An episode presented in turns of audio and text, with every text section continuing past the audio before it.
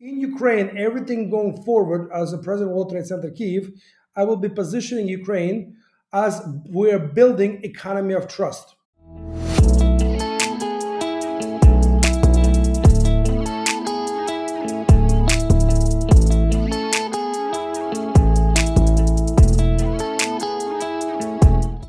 This podcast interviews the real people in Kiev to share their life and work, as well as showing the interesting places, events, art, culture, and opportunities in the capital of Ukraine. The goal is to help more foreign investors discover the reality of life in Kiev so that the Ukraine economy receives more foreign investments, which creates more opportunities for the Ukrainian people to have a better future. My name is Aziz, and my guest today is Henry Sternberg. He's the president of the World Trade Center Kiev, an MBA from Bentley University, was an advisor to the chairman of the board at the State Finance Institute for Innovations, the founder of International Business Hub of Ukraine, and various other organizations, as well as a brilliant mind. Hello, Henry. How are you today? I'm good, Aziz. Thank you. It's great to be here. Appreciate the inv- invitation. I'm really happy to have you today. And could you please just share your story? What was the story and life that created the Henry of today? Uh, well, it's a very um, diverse story. I started my life here in Kiev, uh, and I was born in Soviet Union and uh, I actually was part of the famous Soviet sports system on the football soccer side, and so that was a very interesting school of discipline and a lot of hard work. Uh, then uh, I immigrated to, with my parents to United States. I lived a real American dream, built businesses, spent time on Wall Street as an investment banker, uh, professor of entrepreneurship at Bentley University, which I've got my MBA from and uh, at the end of the day, Ukraine um, fascinated me from very, you know, first time I was back in 96. Uh, and I uh, started uh, investing privately into real estate. We made good money. But uh, obviously, then I got more interested in 2011 as investment banker for BRICS Capital at the time uh, of looking at deals in Ukraine. And what I realized that uh, the financial, the economy wasn't working. And very interestingly, when the, all of the relationships uh, that went sour with Russia uh, during the events of 2014, I had an epiphany. An epiphany was that we need to bring uh, the geopolitical importance of Ukraine and connect it to reality of economic life in Ukraine. Uh, and that's what the journey started six years ago, which led me to bring a world prestigious organization, one of them, uh, to Ukraine, which opens up Ukraine and Kiev to the world of 336 cities now in 92 countries. I love that. Such a fascinating story. And if I may ask you, a foreigner who doesn't understand how life is in Ukraine, while you have this deep knowledge, can you explain how does the Ukraine economy work? How can somebody who is an investor or wanting to start a business as a foreigner, foreigner there, what can they expect? Where do you see some opportunities are and things that they shouldn't really look at because they're not really good opportunities? Sure. Uh, so let me give you a just a juxtaposition, if I may. Uh, and basically, as I told you, I was born here. I've been, I speak the language. Uh, I uh, have a lot of many, many people, friends, network here in Ukraine. I had it for years at very different societal levels. And when I moved to Ukraine three years ago from Boston to, for a permanent residence, I have been shocked uh, of two things. Number one, I was shocked of how much I do not know and did not understand the nuances of business on the ground. Uh, something that for a foreigner is very difficult to understand culturally. Uh, and I would say practically impossible uh, by just having visits. Uh, you have to be on the ground and you have to spend time on the ground at the right places with right mentors around you. So it's a very challenging culturally. That's number one. Number two, is within Ukraine, one thing that I realized early on, Ukraine is missing what can be described as one word trust. Nobody trusts Ukraine on the global level in general, uh, and the Olympic level of mistrust among the people within Ukraine at all levels, on a human level. So, those two are the most challenging problems for the country. One is a more of a public relationship, and the other one is cultural, which is uh, been ingrained through mistrust of the system, of the government, and um, of each other through Soviet times and into independent Ukraine because it was and still is corrupt. I want to also address a couple myths, uh, myth about Ukraine. Ukraine is considered to be, I believe, third most corrupt country in the world, um, and it's definitely an issue. And the, the important part is to realize that today's Ukraine GDP is only 150 billion dollars. If you even take the astronomically high number of 10% corruption as part of that GDP, it's $15 billion, which is a big number. But if one can realize that uh, Ukrainian economy can support relatively easy in a relatively fast time, uh, seven to 10 years, GDP of three to four trillion dollars economy.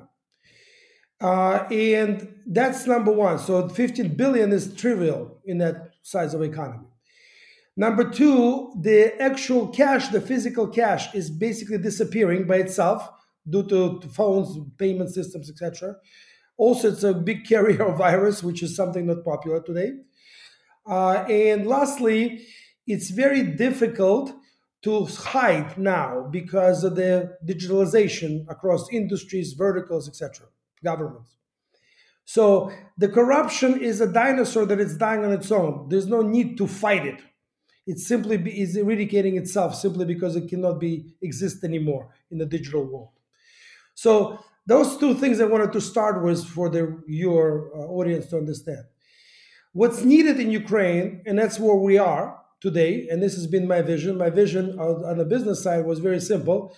I realized enormous vacuum in the marketplace of trusted resource. They can be supported of transactions from the initial search to the exit of a transaction. And that's what we created. And we call this uh, platform, we call this platform Economy of Trust. In Ukraine, everything going forward as the President of World Trade Center Kiev, I will be positioning Ukraine as we're building economy of trust. That's it. So someone, somebody like us to do this, and there's nobody else but us with a comprehensive approach on the risk management side, for example, we are on the judicial side, which I'll come back to in one second. We're actually going to have our own international arbitration with um, international arbitrars, judges. But the key problem to Ukraine is not corruption, and that's it's a judicial system. Judicial system is the biggest Achilles heel for Ukrainian uh, economy, and the reason foreign direct investors are not uh, coming to Ukraine. Thank you. That's actually fascinating. So, can you speak about your work at the World Trade Center in Kiev, as well as the International Business Hub of Ukraine? What do you do exactly, and how do you try to mitigate that problem of corruption, which you said is like a dinosaur that is dying of its own, you know, accord? Yes, thank you for that question. So uh, obviously, we have not started our work on WTC Kiev Center uh, because we really just finalized all the paperwork and payments uh, to the World Trade Center Association in New York last Friday. So the actual public work hasn't started. Will start at the end of January. Uh, International Business Hub. It is. Um, a prelude to World Trade Center Kiev. Its goal was to build this platform uh, and basically, my role will be and function now will be as a World Trade Center Kiev. Uh, what's important to understand that World Trade Center, as a brand, it took us two years to receive that. There were multiple attempts, including the previous president, who attempted to bring World Trade Center Association to Kiev, and all of them failed until we secured it last Friday, as I said. So, uh, number one, it sends a signal to the world the Ukraine is open, open for business. Number two, the brand itself carries, uh, most importantly to us, is the global value of trust, which is worth tens of millions, hundreds, I don't know, very, very lot of value value in it. And that's the first step that gives us as an organization to demonstrate to the outside world, to strategic partners, investors. Everybody always talks about investors. The key that is missing in Ukraine is strategic partners, much more than investors. Having strategic partners will attract investors very quickly. So um, uh, that's number one where uh, uh, our priorities are. And if you understand the value of the global brand, then you have to address the issues within Ukraine. So, and then bring them together. So within Ukraine, we are positioning ourselves as an economic development agency for the country. We have multiple relationships with the government agencies of Ukraine. We have multiple symbolic projects that we're going to come out publicly with in February. Uh, there are massive symbolism behind those, every one of them, and also a lot of economic activity behind them. And they will be all in Kiev. Uh, now, that being said, uh, the critical part for the Ukraine is how to structure the up, upload of the deal flow of projects. So we have divided Ukraine into two categories municipalities and industries. Within those, we're setting up the municipal uh, economic councils of industries and municipalities. The biggest um, challenge or that we resolved was is how to integrate the experience knowledge network on the global level with that one of Ukraine. And what we have decided to do is to attract uh, a star team from around the world on international level to our board of advisors, which we've done. There's nine people, are very high, high quality, very successful individuals, and every one of them in their own right. And they're strategically chosen with different levels of expertise, from IP to the infrastructure funding. And we are connecting that in under one board with 20 Ukrainian business leaders, also very diversified industry and geography throughout Ukraine, for the purposes of integrating world class knowledge of Ukraine with world class knowledge on a global level.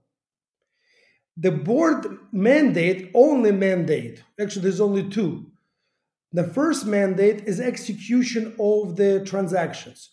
Our organization is not about trade promotion, our organization is about trade execution. And number two is governance, setting up new standards. Effectively, what we are attempting to do is to create an alternative economic system for Ukraine, working together with the government. The reason for that, Aziz, is simple. Ukraine, as we know today, is a Titanic that is sinking. It cannot be saved, in my opinion. What I mean by saved by putting, you know, covering the holes here, there, and the other places. It simply outlived itself as a government governance. The problem of economics, what I mean the governance part. What I the problem is there's no alternative. And what we are planning to do is to set up a new alternative with the new rules of the game of transparency, rules of obviously prosperity to all, and social responsibility. That's our vision. Thank you. It's it's fascinating, but I cannot, you know, help but wonder what other challenges or what challenges are you facing? Because you spoke about the uh, legal and judicial system. You spoke about the culture of mistrust between people that has been ingrained. How are you overcoming these? What challenges are you facing? What solutions are you finding? And do you find that the high level people in ukraine are supporting your cause um, so uh, let me start with the um, first where we start. This is all about risk management. Uh, our job, and I'm as a you know somebody who spent some time in the financial industry, understand that for investors to come in, we have to minimize all the risks. So we obviously identify the standard you know risk of any particular project, right? So those we don't touch because we, we have two rules in our, uh, our operation. Number one rule if it doesn't increase trust, we don't do it. And number two rule, we don't get involved in operations. So uh, then we're looking at the what, the what is called system risks or country risks. And obviously, the highest risks are corruption uh, and the judicial system. On the corruption, the, the solution is simple. The corruption is solved through technology and through multiple checks and balances along the way. So, for example, in any one of our transactions, uh, we are going to be checking down all to the last supplier of ingredients.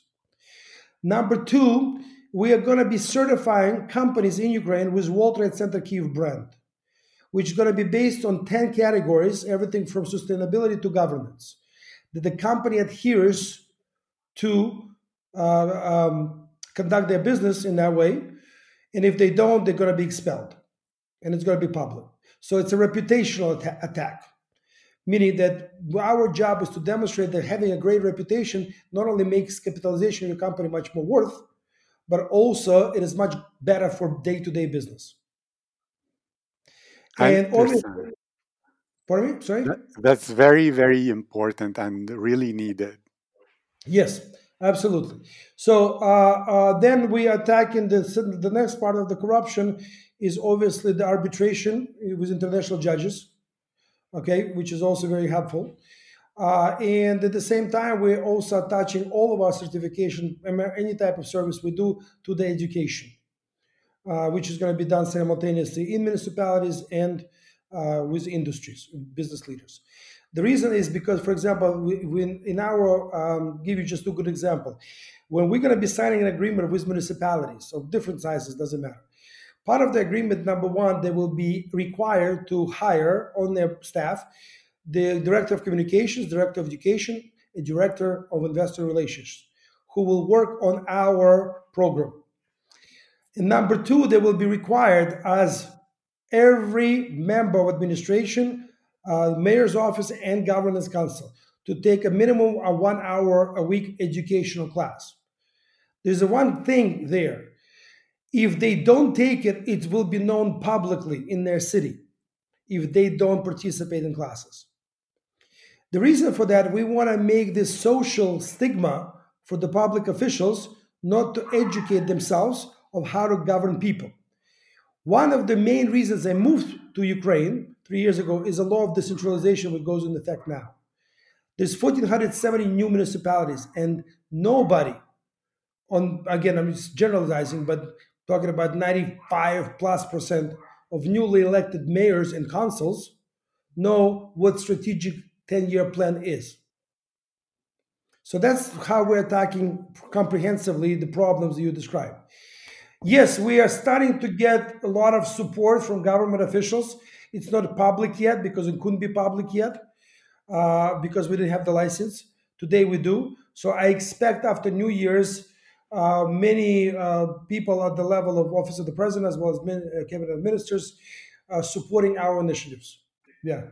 yeah, it will be an exciting year. I believe that this work that you're doing is highly, highly valuable and necessary. And like you said, if not, the Titanic is just sinking and you cannot just fix it by plugging the holes. You need a whole new paradigm, which the World Trade Center in Kiev and the work you do is providing that.